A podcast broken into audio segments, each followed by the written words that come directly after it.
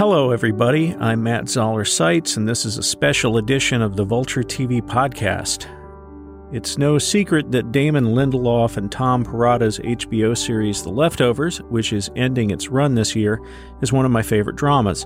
I've put it on my top 10 list and written at some length about particular episodes and character arcs. I was not surprised to learn that Lindelof read my writing. You would sort of expect that. But I was surprised to learn that it had affected the show itself. In a previous conversation on the Vulture TV podcast, he had credited a piece I wrote at the end of season 2 with inspiring HBO to give The Leftovers one more season. He also told me that episode 5 of the series was a response to my criticism, and that beyond that, certain aspects of it were drawn from my life, or what he imagined my life to be, particularly in the years that followed my wife Jennifer's 2006 death from a previously undiagnosed heart problem. When I saw the episode, I had a complicated reaction. I was moved, maybe flattered in some vague way, but also confused and maybe a bit dumbfounded. Frankly, I had just never had anything like this happen to me before. So I reached out to Damon Lindelof, and here he is. Well, thanks for coming on the show, Damon. It is always a, it is always a pleasure, Matt. So you told me I don't know. Maybe I should just let you explain it. We we were talking about the show and uh, via email, and you told me that this this particular episode had uh, some kind of something to do with me, and maybe maybe you should just tell it. We spoke the last time about how you wrote a piece after the second season had finished airing that was kind of a, a point counterpoint to a piece that Margaret Lyons had written uh, her piece was like, "I'm end the show. Enough leftovers. Loved season two, but you know I'm good right here." And then you wrote a piece that probably the site put up three or four days later saying there should be another season of The Leftovers, and you made a very compelling argument as to why. And then that very day, I think maybe two hours later after your piece went up, the show got uh, got picked up for a third season. And uh, I got a call from Michael Lombardo, and I was very tempted to say to Mike, "Did you read the Vulture piece?" um, but I was just so grateful that he that he had picked us up that I didn't want to push my luck. And you know, we'll get back. We'll we'll get to this later. In addition to that, you had also written a piece about episode five of season two, the the Matt Jamison episode, where he uh, no uh, no room at the inn, where he is desperately trying to get back into Miracle when he is beaten up by the side of the road and his his wristband gets taken, and he needs to get. He's just found out that his wife Mary is pregnant, and he believes that if he can get her back into Miracle, that will protect the life of the the child inside her, and perhaps it will wake her up from her coma because that's something that happened when the child was conceived. And you know, correct me if I'm wrong, and because because memory is all subjective, but you know, I, I remember you really deeply connecting to that piece and maybe even saying it was your favorite of the season or, it was. Or something like that. In, you know, I make a list of the best individual episodes and that was my number one for that, for that year. If we've done our jobs correctly, there there will be an an impassioned argument amongst the audience about what the best episode was. And and what someone picks as their favorite episode or the best episode will re- will reveal some subjective truth about that individual. Hmm, that's um, interesting, you know, and and and I would say true. I, I would hope so, and and obviously, I think when International Assassin aired, there was like sort of just massive consensus that oh my god, that's my favorite episode. And so you could draw all sorts of conclusions about that. But I think that even after you'd seen International Assassin, you doubled down and you were still like, okay, International Assassin's great, but, or, or good, or, or I don't even know if you wrote about it, but you were still sticking to your guns on, on episode five. So coming into the third season of the show, we obviously knew that we were going to do another Matt Jamison episode that was going to happen sometime in the middle of the season, episode four or five. We didn't know which one it was until we kind of started, you know, plotting things out, et cetera. But I definitely had it in my head that you were connected to that character, and I was like, I have to kind of do Matt Seitz proud on this this Matt episode. I can't set the bar at it's got to be better than the last one, but at least at the very least, it has to demonstrate new colors uh, for Matt Jamison, it, it, it's going to hit the same kind of thematic you know, drum beat, but there have to be a couple new instruments mixed in there. And at the same time, I'm not writing it solely for you, but I had it in the back of my head. And then I think you wrote a piece about Jen, your wife, in like the spring, April or May of last of 16. It was. That was the uh, the 10th anniversary of her death actually, April 27th of last year. Okay. And you and I have never had a conversation about about your loss. So No, um, not until want, this very you know, moment actually. First off, I want to say my deepest condolences and I, you know, as as someone who has been you know, incredibly happily married with the woman that I'm going to spend the rest of my life with. I, I, I can't even put into words what what that how devastating that loss would be and the fact that you put you put into you write about her you know and particularly that piece which i think may be the first time that i've learned that you had suffered that loss but again, I'm, I'm not entirely sure. And there are things that, that jump out that I remember very specifically from that piece. One was that you like, you, you kind of went on a bender and you woke up in a, you know, you regained consciousness in like in a hotel with no yeah. memory of how you got there. And, and that sort of connected to, you know, the way that we use hotels on the show with a, a, great degree of specificity as these places that that don't have character but feel like kind of intermediary pur- purgatorial spaces. The other thing also relating to hotels that I remember about that piece is that you were reflecting on some memory that you had with Jen where you guys had gotten in a massive fight and you were walking back to your hotel room and there was a fork sitting in in the middle of the hallway. That was actually um, an ex that was actually an ex-girlfriend.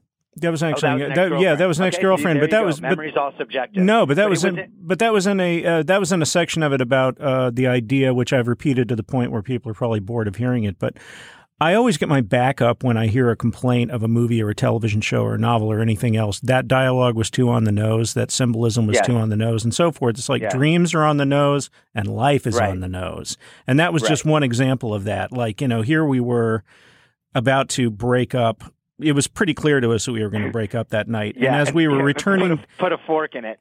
exactly. Well, that too, yeah. but also the for, the idea of a fork in the road. Oh, oh there was okay. literally a fork See? in the road there, there on the way go. to the hotel. Two two different ways. Well, still, go. but it was like a symbolically resonant image. So much so that my my soon to be ex girlfriend, who also was a writer, took a picture of it. Of the fork. She took a picture of the fork. She she started laughing. She just started laughing. She said, "I have to get a picture of this." And did you pick it up? Oh God, no! Neither of us did. We just left it there. You just left it there. We left it there. I, I, I, I never even occurred to me to pick the fork up. And and here's what's amazing to me about the story, or at least what occurred to me when I when I read it was like somebody put their room service tray out in the hallway, and room service came and picked it up, and the fork fell off. You know, right. that's the that's the story. And now sudden, but this fork now has meaning. You know, like yes, it does. Isn't, isn't, that isn't that just religion writ large?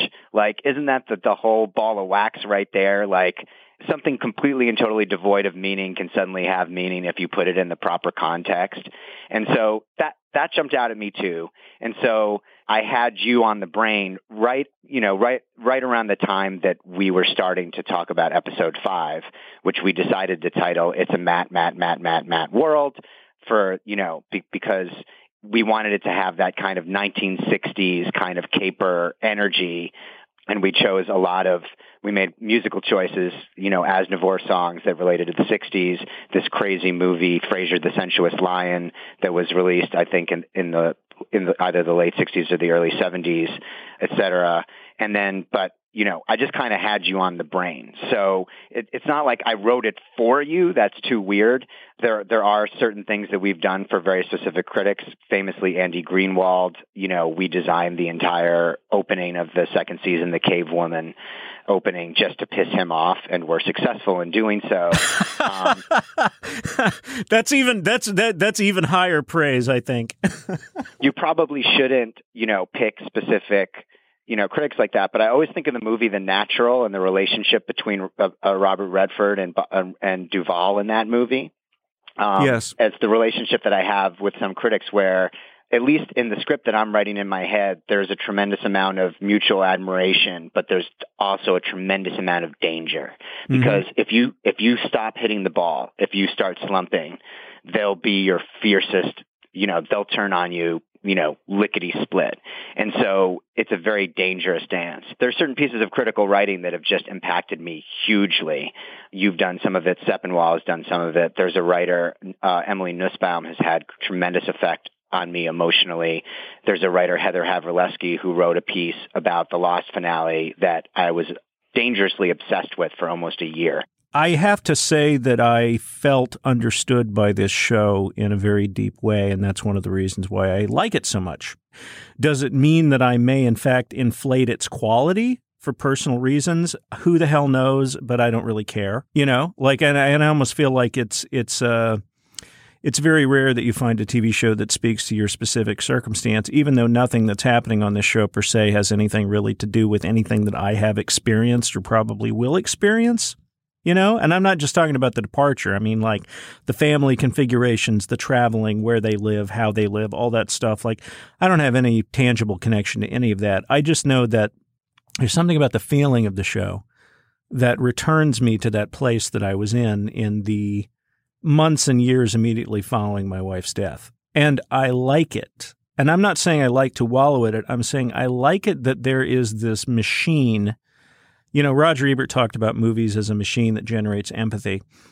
I think th- I think they can also generate other emotions, but I like the idea of this show being this machine or this chamber that I can enter once a week, and it will return me to sort of the emotional or mental space that I was in, and I don't have to approximate it. It's actually how I felt. Like there's something about the way it's shot, the use of music, the the the, the particular distance of the close-ups that that just is like the Proustian Madeleine. I'm not, I'm smart. I'm smart enough to understand 83% of the things that you just said. um, you know, and I'll just I'm just nodding my head about the other ones, and I will Google Proustian uh, Madeleine, which is also the, ironically, strangely, the name of my college band. But I, I uh, it was actually the petting zoo, uh, not not as not as cool. Mine was But- uh, mine was Snake Farm. Are you serious? No, that was just my fantasy Oh. band name. And my, but the name of my real college band was Petting Zoo, and yours was your your fantasy was Snake Farm. Snake I mean, Farm, yes. Snake Farm and Petting Zoo, not too far afield. What is a snake farm but a petting zoo that you don't want to bring your kids to? Yeah, it's a, it's a it's a, a as opposed to a petting zoo, which I also don't want to bring my kids to. um, but uh, I I hear everything that you're saying, and obviously it's it's no secret that the leftovers is it's not a meditation on grief, but it is a show about different coping mechanisms that people employ for inexplicable loss, and the closest analog that we have in the in the real world is is death, and and and I do think that the you know that if I'm dedicating a show to you or I'm I'm writing to someone who's kind of suffered that sort of loss, it is a very universal idea, and I do think that it's not like you have to have lost someone that you care deeply about in order to understand the leftovers. But I feel like once you once you get to the you know once you hit 40, you're odds are you've lost someone that's really close to you. That's unfortunately the world that we live to uh, live in. It is it is more abnormal when you've lost someone close to you who is your age or your peer. That's not supposed to happen. That's th- there's an unnatural quality to that, and it's shocking and it's and it's sudden, as it was in in your case, versus a long sort of protracted battle with with illness.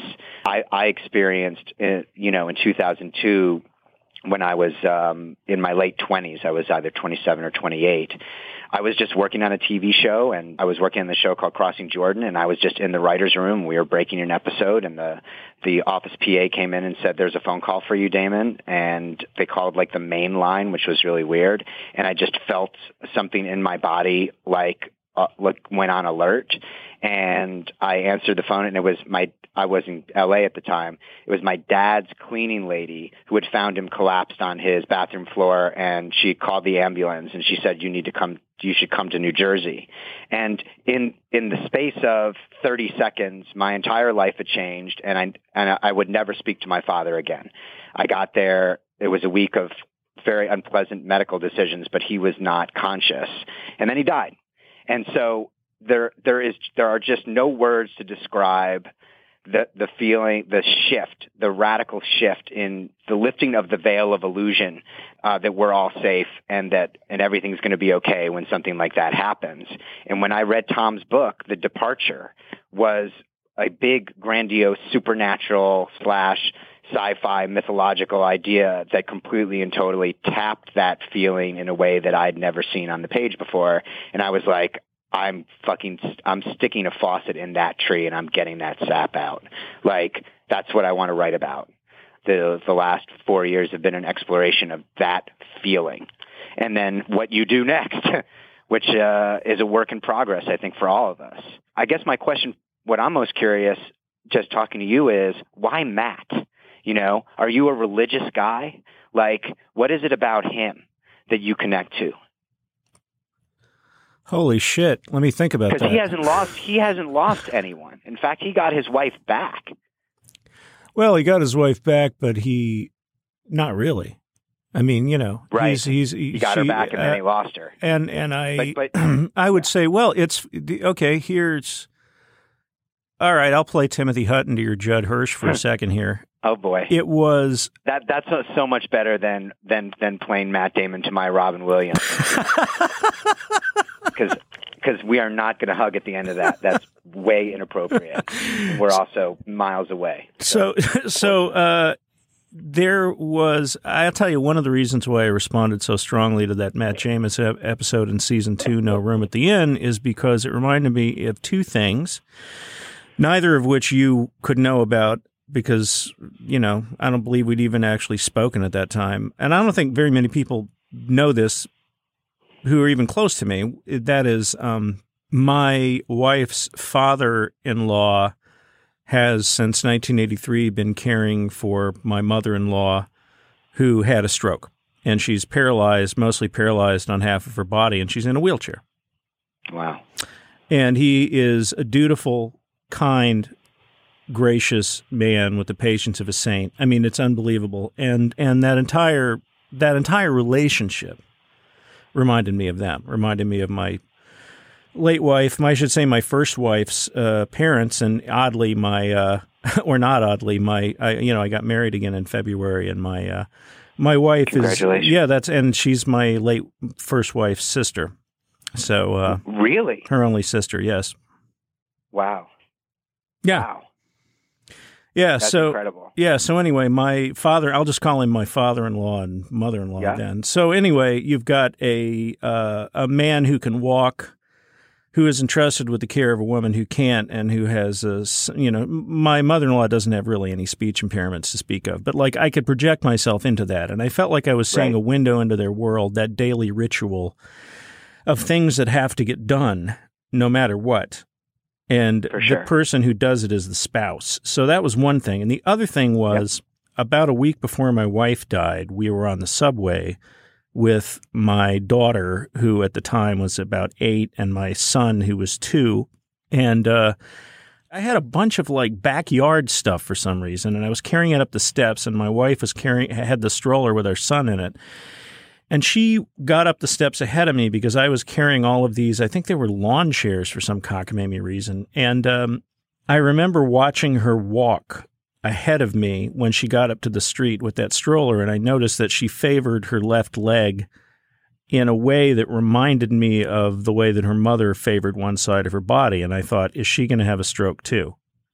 Wow. And is my life going to be like her father's life with her mother?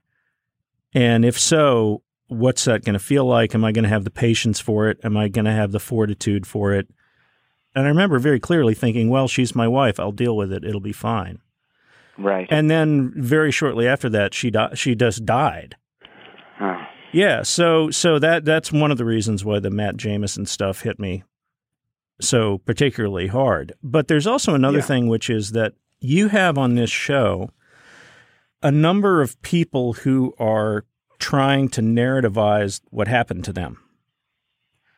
And, uh, you know, they're looking for meaning. They're looking for a reason. They're looking for a story. They're trying to uncover what they believe is a hidden narrative behind this unbelievably senseless thing that happened to them and indeed to everyone on the earth at the same time.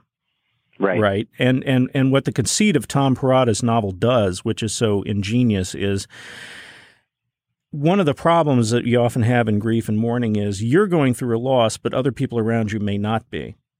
And so they don't have that ability to grieve with you in exactly the way that you're grieving because they aren't in that zone. But then, like a month or now, from now or a year from now, there might be, they might be, but you'll be out of it. So we're always out For of sure. sync Right. as we grieve. You know, as a species, we're always out of sync. There, we're always different. We're always different kind of proximities from death, right? Right, and it's also it's not a universal idea. I mean, you know, we you people use the word grieve like they use the word love. So if you say I love you to someone and they say I love you too, your brain says they're just sending they're just reciprocating the exact same emotional thing that I just sent their way, but it's not like the color blue where it's an empirical thing. It's an emotion. And so you know, if you're grieving and someone says to you, "Hey, I lost my so and so 5 years ago, it gets better." You want to cut their head off. exactly, exactly. Or it's part of God's plan, or some some shit Correct. like that. But then five years later, you're saying to someone who just lost someone, it gets better. Like we're all we're all stuck in that pattern because we do, you know, we you you do empathize and you do want to, you know, you do want to help them build whatever that narrative is that you describe. And they and so this novel creates a scenario wherein every single person on the earth has some connection to this loss that happened at exactly the same instant. Right. Right. So that so so it kind of puts everybody on the same page with regard to that. But then once they get beyond that, everybody's responding to it in their own way. But a lot of them are trying to narrativize it. You know, the guilty remnants are trying to narrativize it. Matt Jamison starts out trying to narrativize it in the first season in his own way when he's he's letting people know what the sins of some of the departed were. Right? Yeah, just to, I, well, he just wants to clear up the mis the the the, the misapprehension that uh, that only good people were taken. Right. So he just wants to make it clear this is not the rapture people, like because a lot of assholes uh, disappeared, and, and and and the subtext there is, and I'm still here. and I'm still If here. I'm- yeah, if I'm still here, there there it, it wasn't a rapture. Right, exactly, 'cause- exactly. yeah. So you've got so you got the guilty remnants offering one narrative and Matt Jamison offering a counter narrative. And then you've got, Correct. you know, you've got people who are, you know, they move to Jarden because that's, you know, there that that's town has its own particular narrative which is, you know, supposedly apart from the rapture. And then you've got, you know, I mean, I could go on and on. It's your show. I'm not telling you anything you don't know. But then, like, towering above all of them, in my opinion, is Matt Right. because Matt has actually gone to the trouble of writing a gospel to explain this inexplicable thing that happened to Kevin that For can't sure. that can't even be rationally verified and he has constructed a new I call it the new and improved testament Yes. you know He, yeah. and this is a guy who and this is another thing that that resonated with me is obsessed with the uh, with the anniversary you know the 7th anniversary the 7th anniversary not the 5th not the 10th that's interesting Right. and it reminded me of something that I have written about in that very piece that you describe, which is this feeling that when the first anniversary of Jen's death rolled around, I had to be sitting in the chair where she was when she died because I thought that I would feel her spirit, Mm. that I thought I would somehow and- and experience nothing. it, and nothing happened. Right. Right. And the entire time I was sitting in the room with the door closed, uh, the bedroom slash, you know, workspace that where we shared a oh, life is together. The, is this the bare necessities? This part? is yeah, and, and I heard Yeah, my children kept saying, "Dad, right. come out here. We're doing karaoke. Dad, come out here." And I was like, "God damn it, I'm trying to grieve in Yeah. here." And then finally, I went Right. outside and sang the bare necessities with my children, and it Yeah. turns out Uh-huh. that's that's probably how I should have been honoring her anyway. But but this idea that you have to feel a particular way on the anniversary of your loved one's death, or on Christmas, or on you know Easter Sunday, or whatever you know Hanukkah, um, you know Ramadan, whatever is pernicious and false and it makes people feel guilty for not feeling a particular way. And i just feel matt doing that and i feel him doing it over and over and trying to force other people to do it. And then we get to his meeting with god in this episode. Holy shit. I, will say though, the bare the bare necessities is kind of the perfect, you know, is the perfect fork.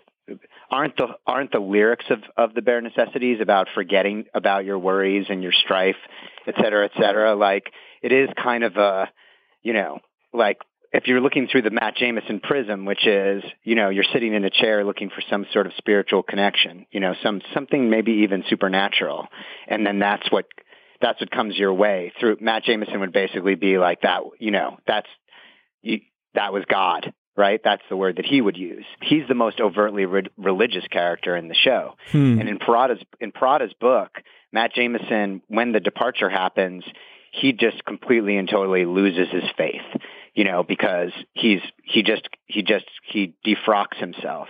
And to me, I was like, is it more interesting if he, if this is the guy who just keeps doubling down? Um, hmm. Like that that that would be more interesting. Like how what manu- what things would he have to move around in his in his story in order to believe that this was all still a part of God's plan. And then that's when all the Job stuff kind of started coming in. You know, God and this angel Hasatan, which I think is the nomenclature that orig- that finally you know became Satan, but this is in the Old Testament they get into a, a discussion and Hasatan is basically like, you know, all these people who worship you and love you, if if you just if if you just shat all over them, if you punish them mercilessly, they would forsake you. You know, and God's like, I, I disagree. And you know, and and Hasatan says, oh, all right, let's pick someone and see what happens. And they pick Job. And Job is uh he's a happily married guy and he's got kids and he's wealthy and he has land and cows and all this stuff.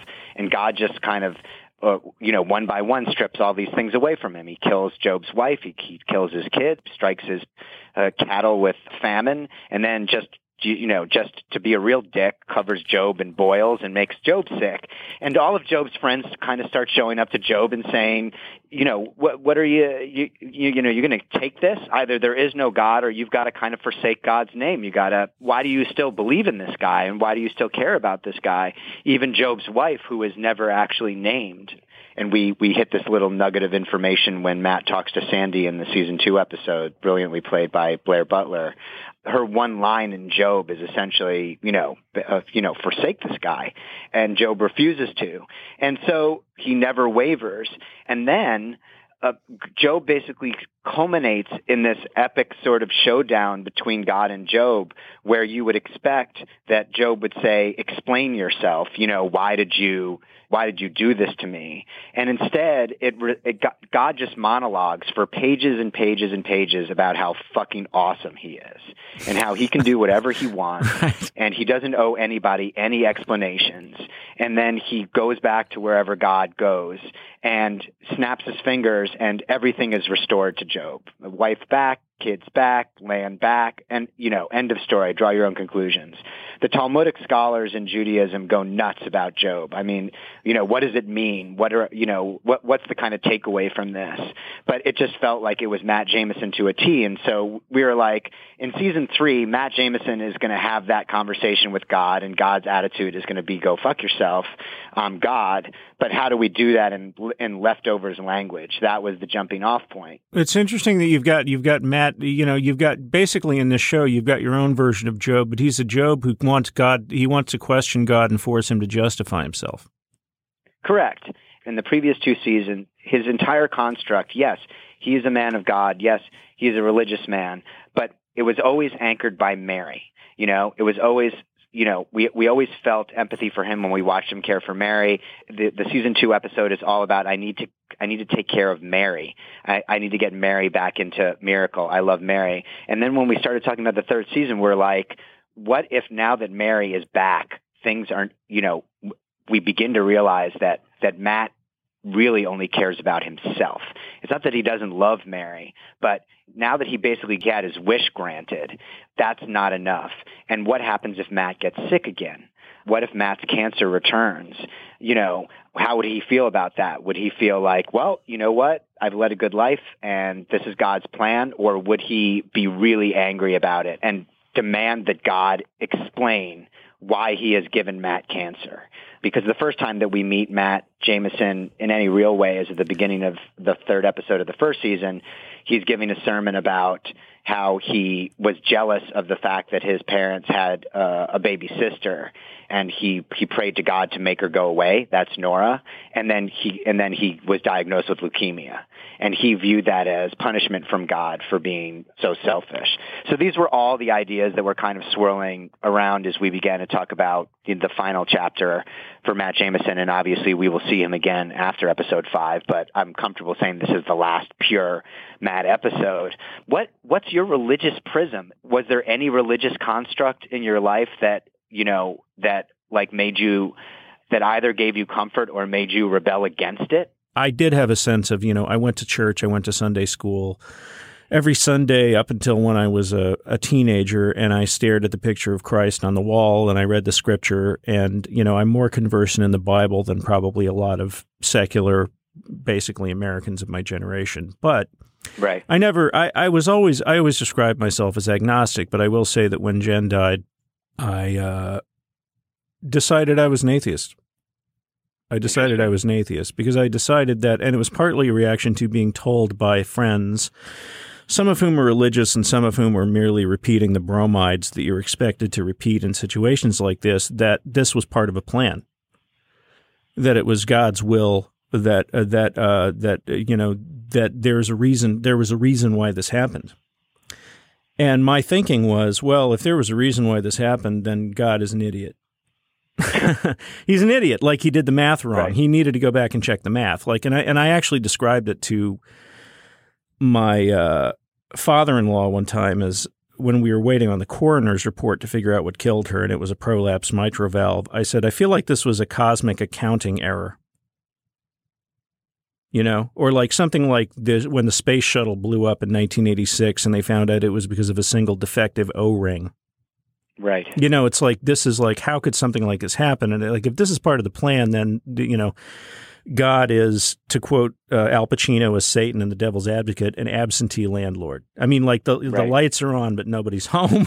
right, right. So I was very angry. I was very angry about that. So that's my my religious prison was fuck you, God. If there is a if there is a God, and if you exist, then fuck you. That was my attitude, and I did really enjoy that sequence. Like I didn't, uh, you know, I was watching this episode, and I'm, I know how artists' minds work. You know, I mean, I'm I'm a I'm a fiction writer and filmmaker myself, so I wasn't watching this thinking, oh, you know, Damon Lindelof and Tom Perrotta think I take a boat and you know where people have orgies and go to Australia or whatever.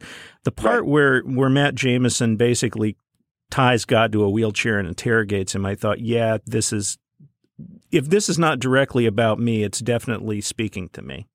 And uh, and I was thinking well, like what would I have asked what would I have asked God? I I am a much less I'm a considerably more thoughtful person, a considerably less self selfish, myopic person than I was when Jen was alive.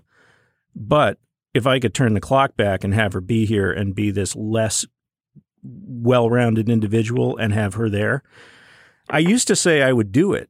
But now I'm not so sure because I'm married to Nancy and I love right. Nancy and she's amazing. And I've known her just as long as I've known Jen. And she's a different person, but she's equally fantastic. And like, you know, I don't have suicidal thoughts anymore.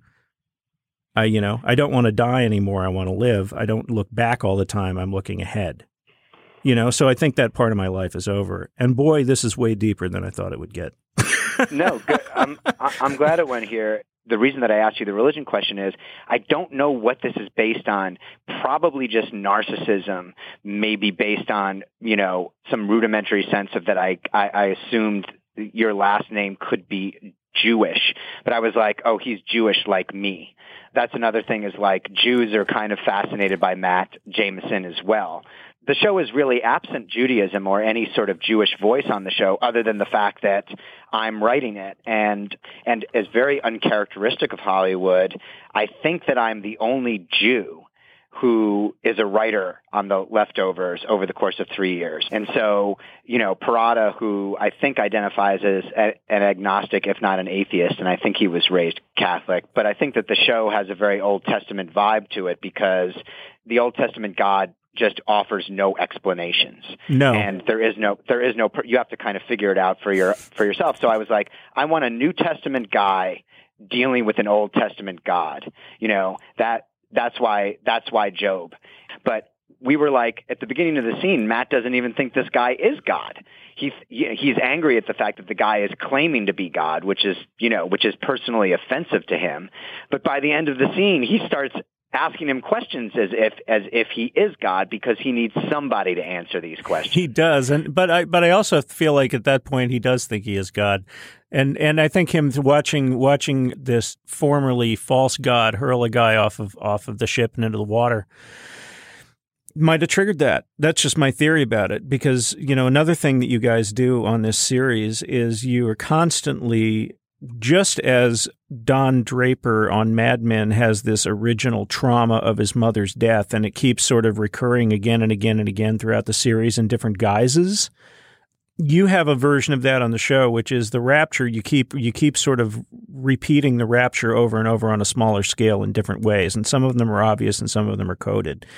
And you know the the the incident at the quarry. I mean, you know all the miracles uh, in the course of the show. And then in this episode alone you've got this god character right.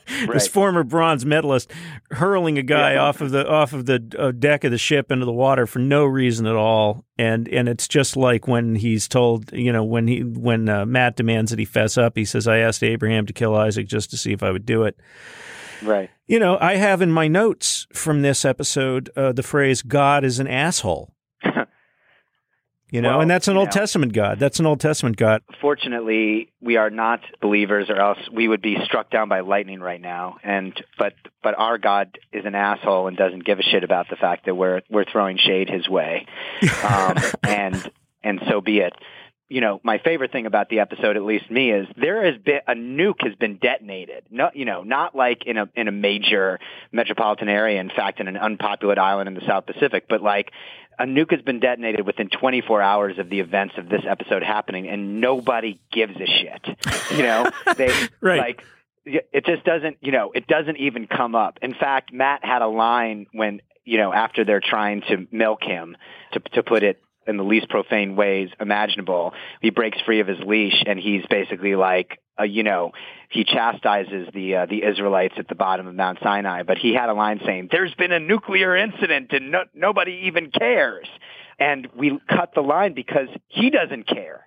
Like you know, the nuclear incident is just basically something that was an inconvenience for him to get to Kevin.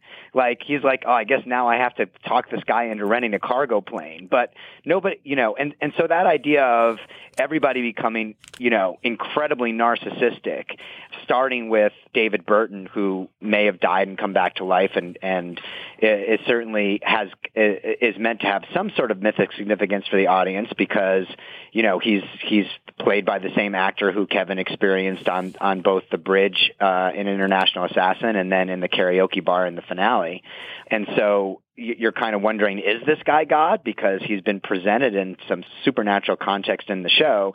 And then, you know, I think what happens to him at the end of this episode and, and Matt's response to watching that happen, it doesn't matter if that guy was God or not. What matters to us as storytellers is how does Matt Jamison feel about God slash David Burton now at the end of this episode, and what does that mean for him going forwards as he's separated from this this idea? Has he learned his lesson, et cetera? You know, that was the equation we were working on. I find it ironic and funny that he's so angry at, at David Burton for being this false God and, and purveying this false narrative of him being God and essentially offering, you know, creating an, a, his own gospel around himself and stealing the story of Christ.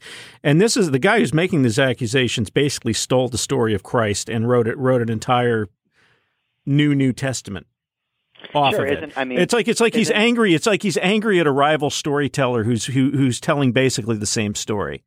No, correct. But it, that that idea of jealousy is a recurring theme, certainly through the third season. Kevin Senior articulates it in the third episode, which is like, I, I can get on board with this new gospel you're writing as long as it's as long as I'm in it more. So if if there's a part of Matt that's doubting his own journey, of course you know, he takes personal offense at that because it takes the veracity of his own narrative away from him if God is basically taking the slow ferry to Tasmania and and handing out these obnoxious FAQ cards to anyone who approaches him.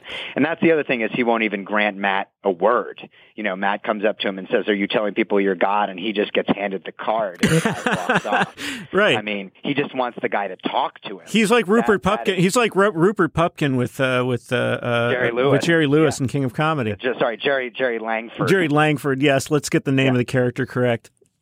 Right, who also, by the way, Jerry Langford also ends up getting tied up by Sandra Bernhard, of course. uh, Interesting. with, uh, that's something that we have to do with our gods on occasion is strap them to chairs and, you know, and force them into some level of submission. Well, of course, the other thing I was going to mention about the Matt is, uh, you know, that that whole cut line that you referred to about the nuke. You know, opening of this episode, the nuke is another one of these miniature raptures. I mean, the, the way you present it is like it's a miracle or a curse. It's like, you know, you have this way that you show these kind of uncanny, terrifying, what the fuck is going on events on the show. And that is you, you drop the sound out and it's just images and music and you do it again. You know, you have some like very faint sound effects, but not too many. And uh, and also th- there's this whole idea that you know nuclear weapons are specifically set up so that two people have to turn the keys, and this guy has pulled a Jean Claude Van Damme and Time Cop, and he's figured out a way to get around that, which is another thing nobody could have foreseen.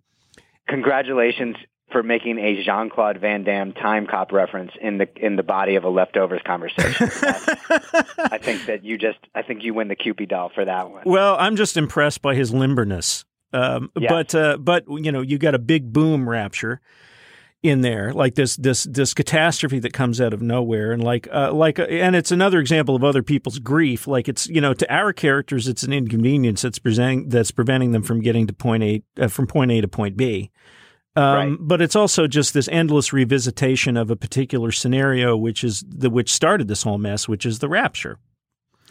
You know, there's another dimension to this, which is you know not central to it, but intriguing, which is this idea of the of the sto- of the of the storyteller or the showrunner as God. And Oh, uh, that's and terrifying. We're more like I I have to say we're more like Greco-Roman gods though versus monotheistic gods um, because like it's like in Clash of the Titans where like Zeus and Hera and Athena and her, you know uh, Hermes are all like duking it out and arguing with one another. Um, that that feels like it's more similar to the way that our writers room. or like some of those older, old, some of those older movies from the fifties and sixties, they'd represent it by having like Poseidon is stirring what looks like a giant pot of jambalaya with a trident Oh, or course. something. Yeah. Yeah. Absolutely, that's what that's what the trident is for. Jambalaya stirring.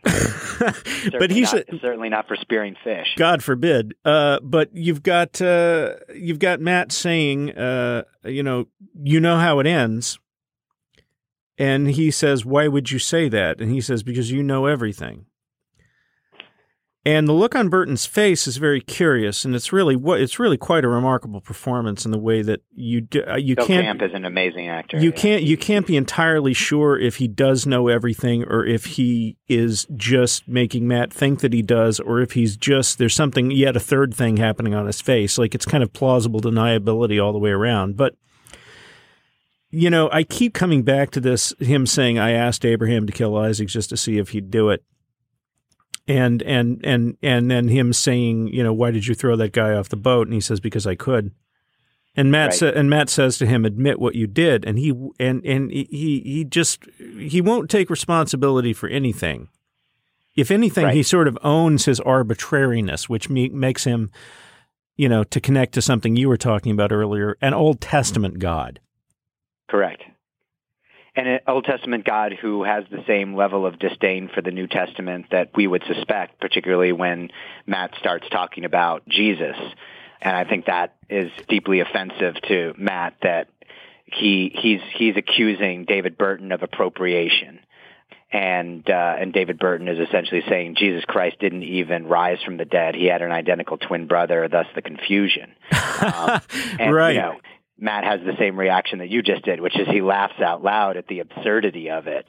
So I think chronologically, Ma- Matthew doesn't have the, it. It doesn't have Christ's birth or the resurrection in it. So No. it, it doesn't, and and it's sort of like okay, this is good. We're onto something here, but we need something else. And it's like, okay, so we're going to do the nativity and we're going to do the resurrection. That's the second draft.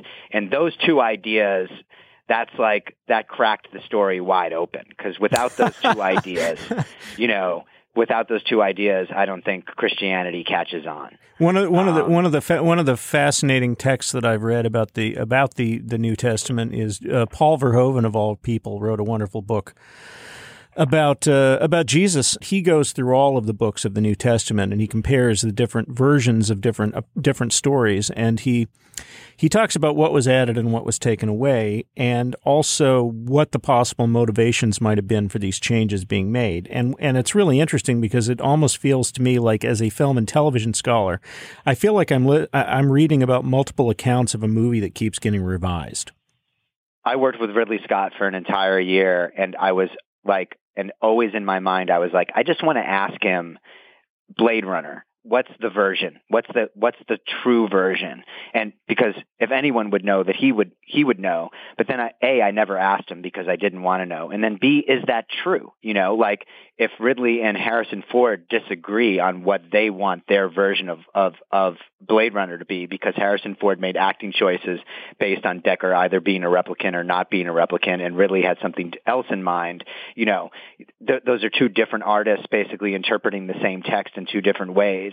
And then, so the meta point becomes all versions are in play and, you know, and your sub, and, and the subjectivity of the audience basically transcends the filmmaker's intent. That's, you know, now what happens in 800,000 years when aliens basically discover, you know, a DVD of Blade Runner, but they did, but it's not the one of the director's cut, you know, uh, like do they get it wrong? Um, they're and they're so they're pissed. They're pissed. The aliens are pissed. Like this isn't the director's right. cut. They throw it yeah. out the window of the spaceship. The one thing they can agree upon is that Rutger Hauer's final speech was awesome. okay, so one last one last thing. I I think if we go with this metaphor and and this God figure sitting in the wheelchair is the artist, is the storyteller. Um, this isn't going to end well for me. Well, no, I'm going to yeah. say I, I, you know, I'm going to say like I'm not saying you know you'd throw you've thrown a dude off a boat or anything, but I think I I look at Burton and I see a guy who's just making it up as he goes along, and he's and he's just doing whatever feels right in the moment, and you know maybe there's a bit of narrative cruelty to the guy, but I don't see you know I I see him like I don't see him having a plan. I don't see him having a plan in the way that like a critic often wants an artist to have a plan. Are you comfortable with this idea that you are just feeling your way through this? Also, like is that insulting to say that? It's not, you know, it's not insulting because it's true. But because of what happened with Lost, and because that idea is there's so much negativity and uncertainty about my storytelling attached to the making it up as he goes along idea, where let's you know let's unpack that for just one sec. Vince Gilligan says, "I'm just making it up as I go along." That's my bad, Vince Gilligan. You know, and and and nobody. I like that you make him sound like Val Kilmer yeah. in Tombstone. Yeah, yeah. Oh wow. Uh, that uh, that's that's the highest compliment that can possibly be paid. um, uh, Doc Holliday, and, and but I worship Vince Gilligan. I've met Vince Gilligan. He's an incredible writer and an incredible human being and is completely and totally transparent about the idea that when Walter White opened up, you know, went in, had his, had his birthday bacon, opens up the trunk and there's a rifle in there that at the time they wrote that and in fact at the time that it aired, they had no idea how they were going to pay it off. And in fact, that rifle was used in the final five minutes of the finale of the series and nobody cares because he was transparent and authentic and open and honest about the fact that they, you know, they do it by feel. And it's not just because Breaking Bad isn't a mystery show and Lost was. It's he like literally set up the ending of the series and and openly stated that he was that they that they were finding it by feel and nobody takes issue with that. With me, I've got something to make up for, something to be redeemed for. That's the narrative that exists around me. That's not the narrative that I accept, but I have to be aware of that narrative. And so what I would say is I'm not uh, insulted at all because it's the truth. Of course, we're making it up as we go along, but both things are true, and both things are true of David Burton slash God, which is there's an argument to be made for the fact that he has a plan and that he's a mythic character because we've set that up in the show. He's the guy on the bridge. He's the guy in the karaoke bar. How is it that Kevin Garvey has experienced this man with an Australian accent that now Matt Jamison meets on a ferry from Tasmania to Melbourne? Matt Jamison doesn't know that he's the same guy that that Kevin Garvey uh, hung out with, but but the audience does. So there's a case to be made for the fact that he is God. But then he's a troll and he's full of shit and he's an asshole and he gets eaten by a lion. You know, um, so you know, so I would argue that both things are true you know, it's possible to both be making things up as you go along and have a plan at the same time that may baffle people, but it's just true because I just say look in the mirror and and say I'm I'm making things up as I go along and I have a plan. And guess what? You just told the truth. Because anybody who has a plan for their life and everything is going according to that plan, please please let's have a chat. I want to I want to know your secret. Like because that's just not life. I mean, that's not the way that I see life. I, I, it's it's absurd to me, and I want my storytelling to reflect that absurdity. Hmm. Well, that's that's an ending if I ever heard one. Thank you. my pleasure.